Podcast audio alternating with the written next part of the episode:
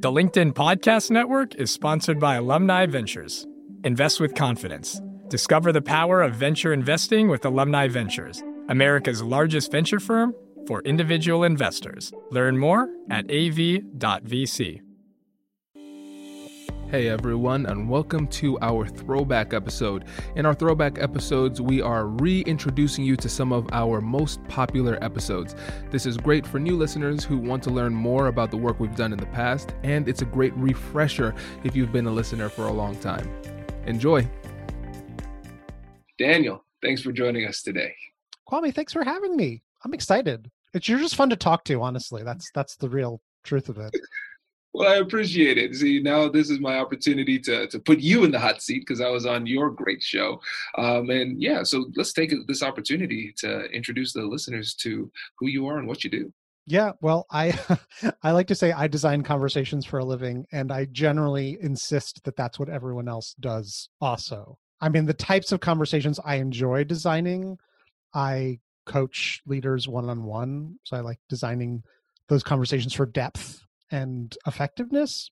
And I also design workshops so that teams can learn new skills and apply them. And I also like to design like bigger organizational conversations so that the new skills that a team learns actually get used and deliver results. So like those are like the small, medium, and large conversations I particularly like to design. Well, yeah. Well, again, I, I, you're being modest. You have to tell them about the book too and the podcast. Yeah, I know. Okay, so maybe I need to hit my marks. Um, I so yeah, so I started a, com- a podcast about designing conversations. I guess like almost three years ago. I did my first interviews for it in 2016. I was working with the group in 2015 in Australia. This goes way back, but they called their facilitative practice conversation design and I was very confronted by that. So I have a background in industrial design. I I got a master's of industrial design at Pratt in New York. And industrial design has this view like if you look around you, literally everything around you has been designed, like your microphone, the picture frame, that bookcase, your jacket, the brush you were just using to touch up your beard. And like the food we eat, the houses we live in, the roads we drive on, the offices we work on, in all of those, everything we use has been designed.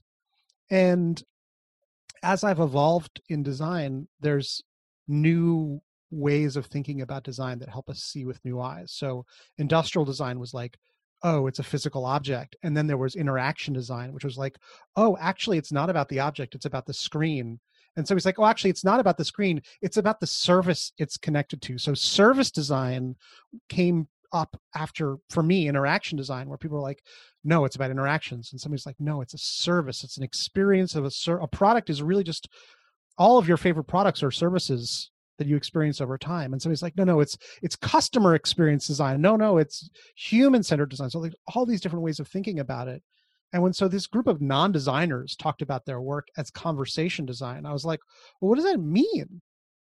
Honestly, I was like, I know what an object and an experience, and when we do UX and user experience design, we try to break the problem down. We say, what are the pieces of the problem? So if we're designing for a customer, like we design personas and we do customer journey maps and we try to like use the tools of design thinking to be clear about the problem and to be clear about the solution with conversations honestly kwame i was like well what is a conversation? How do you design it? And so i actually sat down for three interviews four interviews but i asked them like what does a conversation made of? What does the phrase conversation design mean to you? Like what are the implications of it? And i don't know the the, the feedback was like intriguing. And so it was just a bug in my brain and so for me i just kept exploring it and just being like, well, if we design conversations, and I think we do, what are they made of, and what are the ways in which we can design them that are effective? And so, and I'll just give you an, an example of that. Today, I was talking to uh, somebody who I coach who's up for a job inside of her organization for like a, a more impactful role and so she has to go to the the the the hiring lead who she knows very well and it's this question of like she's tapped for it it's one of two people internally who are interviewing for it. And it's like, well, if you want me for it, you know me a long time, why aren't you just giving me the job? Right? Like that's what she wants to ask. That's what she wants to know about.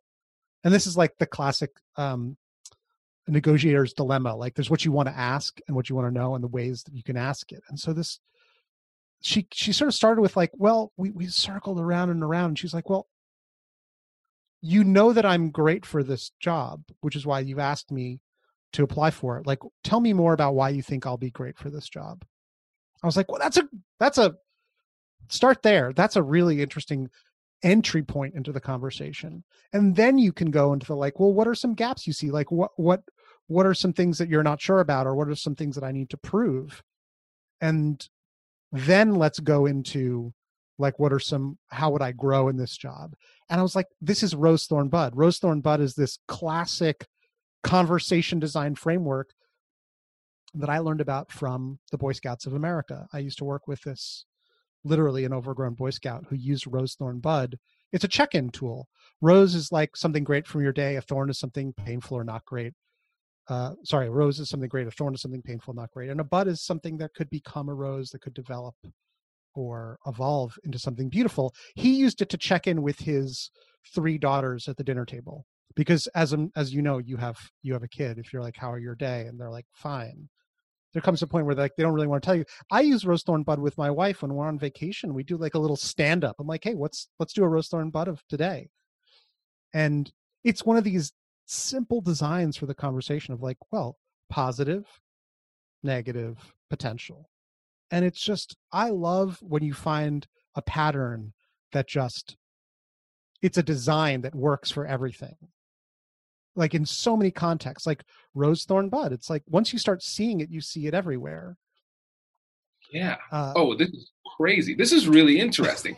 And and i love the simplicity of this but at the same time the power behind it yeah. too because when it's simple and it's clear then it leads to clear and consistent action and execution yes which i appreciate and i never thought about it in terms of conversational design. Yeah. I think that, that's a brilliant, brilliant concept. So we have rose thorn bud. Again, can you hit those three points yeah. again? Just make sure we, we have it. Yeah, roses are rosy. They smell nice. So it's things that are positive. And and look, I started with plus delta, just to give you an example. Like plus delta is what I used to use to get people to reflect or do feedback. Pluses are something that are great. And deltas, there's no there's no negatives it's like you take a negative and you have to turn it into a delta. A delta is the is used in in physics as the Greek symbol for change. So I wrote an article about this recently, how to getting people to reflect about the last year and before they start to think about what they want to do differently with this year.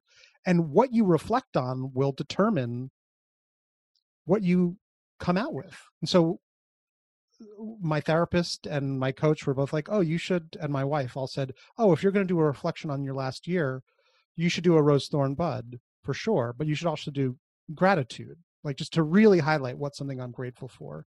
And it's kind of similar to rose, like something that's positive, but the word matters. I think the word designs the conversation. So somebody said somebody said to me recently, like, "Oh, what if you do tragedies and gifts?" She used this in a group she was in. Tragedies and gifts. And those you talk about designing a conversation. That's like a different invitation into a different conversation. Mm-hmm. Rose thorn bud, something positive. Thorn, something negative or painful. And bud, something that can grow into a rose. This is cool. So why don't we just do a, a little a little role play here? okay. Rose thorn bud, um, and so let's say this is our. We're just you're kind of breaking the ice. Mm-hmm. We're getting to know each other, and um, is this something that you would actually say let's do rose thorn bud yeah. or would you kind of guide the conversation in that way using that framework in your head? Oh my god that is such an interesting question kwame. I want to i want to pause on this because i was just thinking about this question of like what's your theory of change? So when, when you're giving a group a new tool do you say okay here's this new tool and i'd like to use it or do you just bake it into what you do so I can do rose thorn bud in my head and you never know. Right? It's like hey what's going on? Like what's what's uh what's something that's lighting you up these days? You know what's what's what's uh what's cracking for you? Like what what are you excited about? Like you can say it in so many ways and that's so much better than how's it going? How's it going? in terms of designing conversations is like one of the most lazy conversations because you're asking the other person to do all the work. Saying like hey what's lighting you up these days? is like people go like oh well what is lighting me up these days? Nothing. Oh okay. Well then cool. Well then what's uh what's what's what's uh what's hard for you these days? And and you know what's what's what's on your mind? And they're like this this and this. You're like well like so if you're looking ahead like is there anything you're that's on the horizon that you're excited about that's like you know and the, and and so that's just it's just baking it in. Being explicit about it worked for me especially like with my wife um and she'll listen to this. She, she had a job a couple years ago that was super stressful for her and she would come home every day and she would be like here's everything terrible that happened with my day and i'll be like honey what i'd like to do is i'd like for each of us to share one rose one thorn and one bud. And so that's about designing the conversation for equality. I was saying hey like you're taking up a lot of airspace with all the negativity and i could just be like stop being negative you're a terrible person or right but see this is about like and I teach this when I teach groups facilitation, there's the push and then there's the pull. So a push is like saying like you're doing this wrong, like fix it. And designing the conversation is just changing the parameters. You know, so say it's very hard to argue with like, yeah, of course we should both share one rose, one thorn, and one bud. That seems fair. Um, and you can pass. You can say, I don't have any roses. Fine, cool. Or, oh, I've got two thorns. Cool but there's a parameter and you're working against it. Hi, I'm Katherine Kanapke, and I'm the Chief Operating Officer here at the American Negotiation Institute. Did you know our company offers completely customizable negotiation workshops? The negotiation and conflict resolution skills that your team will learn from these workshops are beneficial across all professions, but they're especially useful in procurement, purchasing, sales, sourcing, and contract management. Our calendar is filling up quickly, and we even have some workshops scheduled for next year. If you think you might want one, I'd suggest reaching out soon so you don't miss out. Check out the link in the description to learn more. Also, be sure to check out our YouTube, LinkedIn, and Instagram accounts to see our daily negotiation content. Thanks for listening.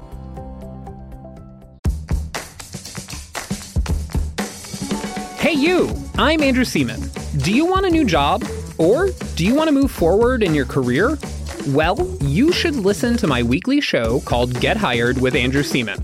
We talk about it all, and it's waiting for you, yes, you, wherever you get your podcasts. From the minds of visionaries to the desks of disruptors, I'm Lars Schmidt, host of the Redefining Work podcast. Join me each week as we explore the new world of work through the lens of those shaping it. CEOs, HR leaders, investors, and more. Be a part of the conversation that changes everything. Subscribe to Redefining Work today. Right. Okay. So let's do it now. Sure. Let's do one where um, let's do it where you're you are using it as your personal map, um, yes. but you're using it on me. Just I don't want to say with. Let's say with me. you're using it with me uh, during the conversation to to make sure the conversation flows really quickly yeah, and we're yeah. just getting to know each other. So how how would you start? Oh well, I mean I don't know. Let's what's what's a, a topic like? Should we talk about podcasting or should let's we talk about, about family life or? Uh, I mean, what's what's the thing that's most exciting for you about your podcast? Like, what what's the thing that lights you up the most about it? Well, right now it's the team. Um, yeah. We have uh, Maria Eaton, who's joined the team, uh, Simone Perez, who's joined the team, and um, right now the the fun thing is I get to talk to awesome folks like you, and that's all I have to do. I just get to the team, and is as if by magic, everything just happens. So it allows me to produce content without stress, and now we're going to get to, to more episodes every week. I'm I'm just really excited about that. I'm so jelly. Um, what's a like? What's your biggest challenge with the show? The biggest challenge is I would say it would be consistent growth. And it's not to say that we are are not growing because we we definitely are. So we're at about 34,000 downloads a week, which is great. Yes. But um, I'm really competitive, Daniel. you know, so we've been on this slow growth path.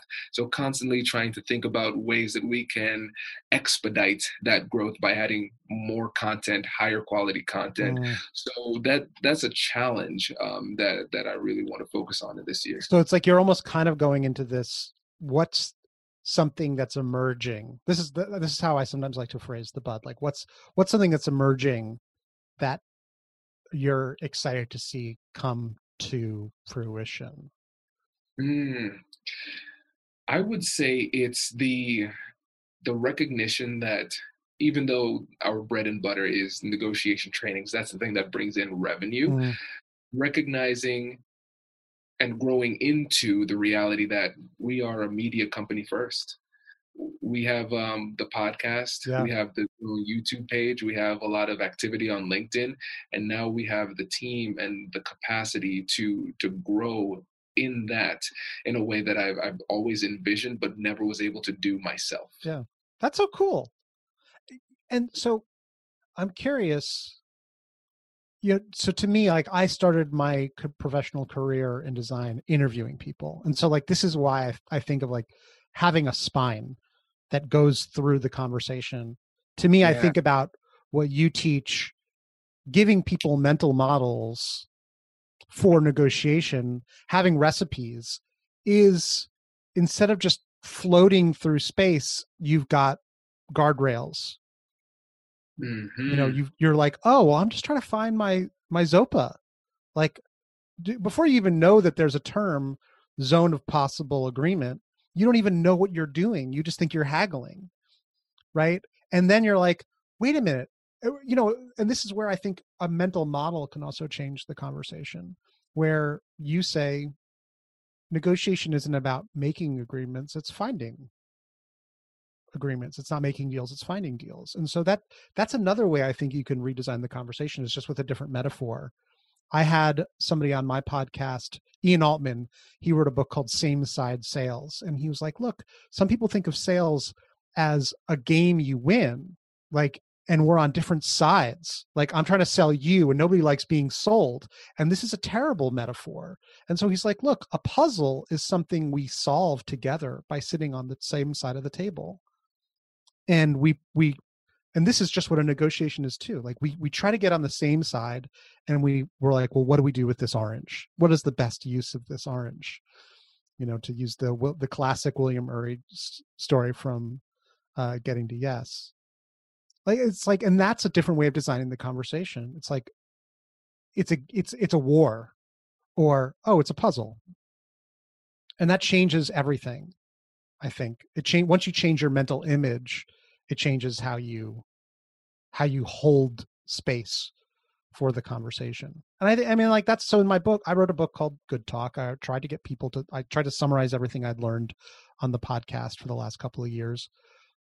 And one of the ideas is like cadence the temperature of the conversation. And i see this all the time with people like i m- my coach admits this he's trying to learn not to step in to create more spaciousness to create more silence space for the other person and i think until you start noticing there's some people don't even know that they interrupt people and so once you start to see the temperature of a conversation then you can start to try and design it. Some people like hot hot conversations and some people like cool conversations and so i think there's preferences we have across these ways of being and it's just good to know what our preferences are what our conversational partners preferences are and then hopefully find a place to work together in that in that space this is so cool. It, it's great. I, I really uh, so let's list the plate the, the things that I appreciate here. I appreciate again the simplicity. I appreciate the structure. I appreciate the fact that this is replicable in a variety of situations, and I appreciate the use of mental models. yeah And it's funny, uh, Daniel, because we're over 250 episodes in at this point. I think you're the first guest to use that term, mental models, and they're so powerful. And so, for people who have not heard that term, mm. can you give a, a, definition that is broad, that encompasses everything mental models could yeah. potentially on, and then more specific as how it uh, applies here? Organizing chaos, breaking the universe down into fundamental shapes, smooths the way, it reduces cognitive load when you're thinking. And so just telling people, you know, there are three ways to think about this. All that's a mental model, right? Zopa is a mental model. It takes the the the in the insane variety of the universe and says, here's what's going on. And I, I literally just wrote an article about this there's something called the systems thinking iceberg and the idea of like the uh, the classic iceberg is like there's something at the top and there's a bunch of stuff underneath it and when anybody says this is like an iceberg it's a mental model. You're like, so this is what you see and this is what's unseen. You're dividing the world into the seen and the unseen. Right. And so now you have a picture, you have a model of what's happening. Now, what's really important, and I think this is important with negotiations, I certainly learned this from user experience design. My friend Indy Young wrote a book about mental models from a user experience design perspective because her our job as designers of objects and services is to understand what our customers mental models are. So when you make a new app or a new service and somebody looks at it and goes what is this for? it doesn't fit with their mental model. And so this is i think what we're always trying to do when we're negotiating with somebody when we're conversing with somebody when we're trying to like collaborate we're trying to explore their mental models well what do you mean when you say that? Like when you think about this what are the words you would use to describe it? Like and that's one of the reasons why one of the my favorite ways to design a conversation is to get people to draw. Draw draw your solution. I'll draw my solution. Let's put it on the wall and we'll we'll talk about it so that i can literally see what you're talking about. But a mental model is taking the world and breaking it up into fundamental parts and putting them in relationship to each other in a way that makes you go okay i get it um, there's a wonderful book called 50 Decision Making Models, or I think it's it's a tiny. It's one of these. It's like a bathroom book, yeah. which is my favorite type of book. I, I I aspired to write a book that was like you could just. I don't know if this is crude, but it's like you know, a book you can just pick up anytime and just flip through a couple of pages and get something out of it. The decision making models book is like a mental model for example I, am working with a team and they're strapped for time to use these new tools and i'm like okay well here's the eisenhower matrix. What's um it sounds like you're familiar. It's like what's urgent and what's important? And you're like okay so a lot of people have a to-do list that's just a list. That's a very common mental model of like i have some stuff to do and i'll put it on my to-do list. That's a model and it's one dimensional the Eisenhower matrix is a different mental model. It says there's what's important and what's urgent, and then the mental model is which quadrant is number one and which one's number four. Like obviously what's urgent and important is you do first and what's not urgent and what's not important you don't do. But then the, the then the next question becomes what do you do next? What's important but not urgent? Or and the answer is you do what's important and not urgent or do you do what's urgent and not important? And this is these are the secrets of life. When somebody gives you one of those mental models i think it can be life changing to be able to see the world in a new way. Mental models change how you think and how you think will change how you act forever Absolutely. It makes so much sense. And there there's so much that I want to dig into here. But for the sake of time, we have to move on, thus solidifying the fact that you will be back on the show. I mean, if for nothing else, just selfishly, because I want to keep on learning. This is great.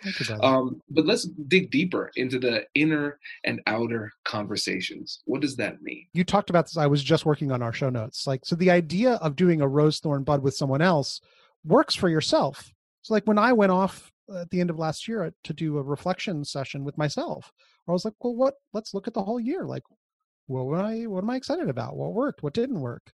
Like, what's on the horizon? Where where do I feel the most energy? Like, I think what I've seen is that leaders make time to think. Like taking time to think is important, and so I think negotiating with yourself is the same way. Is it follows the same pattern as negotiating with with another person and i think it's just it's it's a it's a weirdly profound thing. I when i started my journey in designing conversations i was not really that aware of my inner conversation. I wasn't that curious about it. But the idea that they were all related and that it was just as important it actually changed how so like i facilitate learning experiences and workshops for people and it made me realize that i needed to give people more time to think their own thoughts. I think a lot of people think like okay like yeah like let's talk about this I'm like, sure, well, let's have a talk with ourselves first. What does everyone in the room think for yourself? So I'm going to set a two minute timer and I'm going to like get everyone to just journal what they think about this challenge. What do they think is possible? What are your hopes and your fears and your dreams? What are your roses, thorns, and buds, whatever it is? And then let's share it out one at a time. That's like having the inner conversation, making space. It is, it deserves as much due as the outer conversation. And I think it makes for better negotiations, it makes for better collaborative experiences. Anytime I've run a workshop and removed or shortened, and it feels excruciatingly long for me, you know. And so a minute goes up, and I'm like, hey, everyone, that was just one minute. It's a muscle.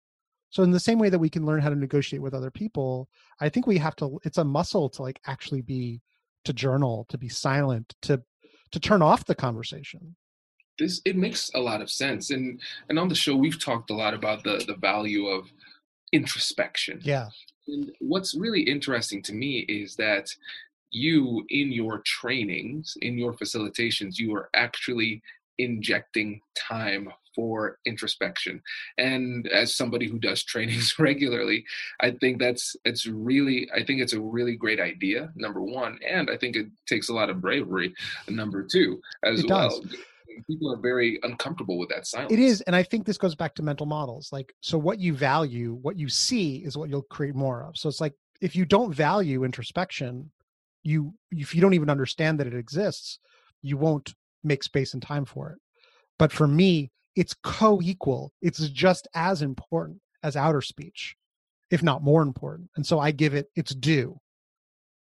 And so I mean, so if that's your mental model, you create space for it. If you if it's not you won't and and so that's I, I think it's game changing to make sure that it gives gets its proper space absolutely and so I, I, I find it really interesting to do a bit of a callback here to what you were talking about when you were discussing the rhythm and tempo of a conversation yeah, yeah. how some people feel more comfortable with silence than other people and how you have to feel that out mm. um, when you are having that outer conversation, how do you go through that process of recognizing tempo? Yeah, I mean, so it's it's much harder online because in person you can actually hear the room. So like mm. I I know when a group starts talking and where the volume in the room raises to a certain level that it's time to move on to the other top to another topic. And so with with online conversations, which is where obviously all conversations will be happening for a long time, I use um, visual boards. So we work visually, like either in Google Slides or a tool like Mural. And I can see people moving sticky notes around, and I'm measuring amount of activity. So I know when things are, it, it, it goes in a curve everything just like like every good story there's a rising and falling arc of intensity. And i look at their conversation with the same arc where i'm like okay so i just put them in the room and they're kind of finding their way and then they're moving stuff around and then things are starting to slow down. And so that's where i start to see when it's time to bring them back and check in. I'm that's how i'm measuring the temperature by like um and this is like super nerdy but my first degree was in physics. It's like temperature is actually almost like kinetic energy. It's like when gas particles are moving around in a vessel, they're actually pushing and moving and, and hitting the thermometer. That's the pressure that a gas creates. A group of people do the same thing. They're just moving around. They're talking and they're sharing ideas. And I, I have to have those sticky notes to sort of see the temperature, or I just have to do math. And I say, okay, they're in a breakout room and there's two people and four minutes per person and just trust in the universe and say my Hail Marys. This is great. I like it. And uh, wow, it is 4:40 already. wild. Okay, and so for the sake of time, yeah. we have to move on to the last point, which is uh, facilitative leadership. And so, tell us what that is and and how it's beneficial to us as we move forward, progress in in, in our careers. I was just watching somebody's presentation where they're pointing out um, the World Economic Forum, and there's tons of studies about this that'll say like, what are the jobs of the future? and all of the jobs of the future are pretty much conversation jobs. They're meeting jobs. There's jobs where we are in meetings with each other having conversations solving weird squishy complex challenges. They are jobs that a computer can't do because computers will start doing more and more of the jobs that they can do.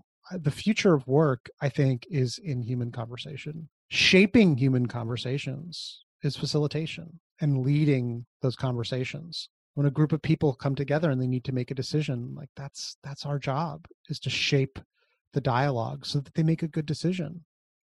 To orchestrate meetings to to make sure the conversations that need to happen need to happen and I mean, this is just my perspective i feel like when you start to see the importance of the inner conversation to honor and respect everyone's voice this is table stakes now. I think you used to be able to do the command and control and bossing people around, jerk leadership, aggressive leadership.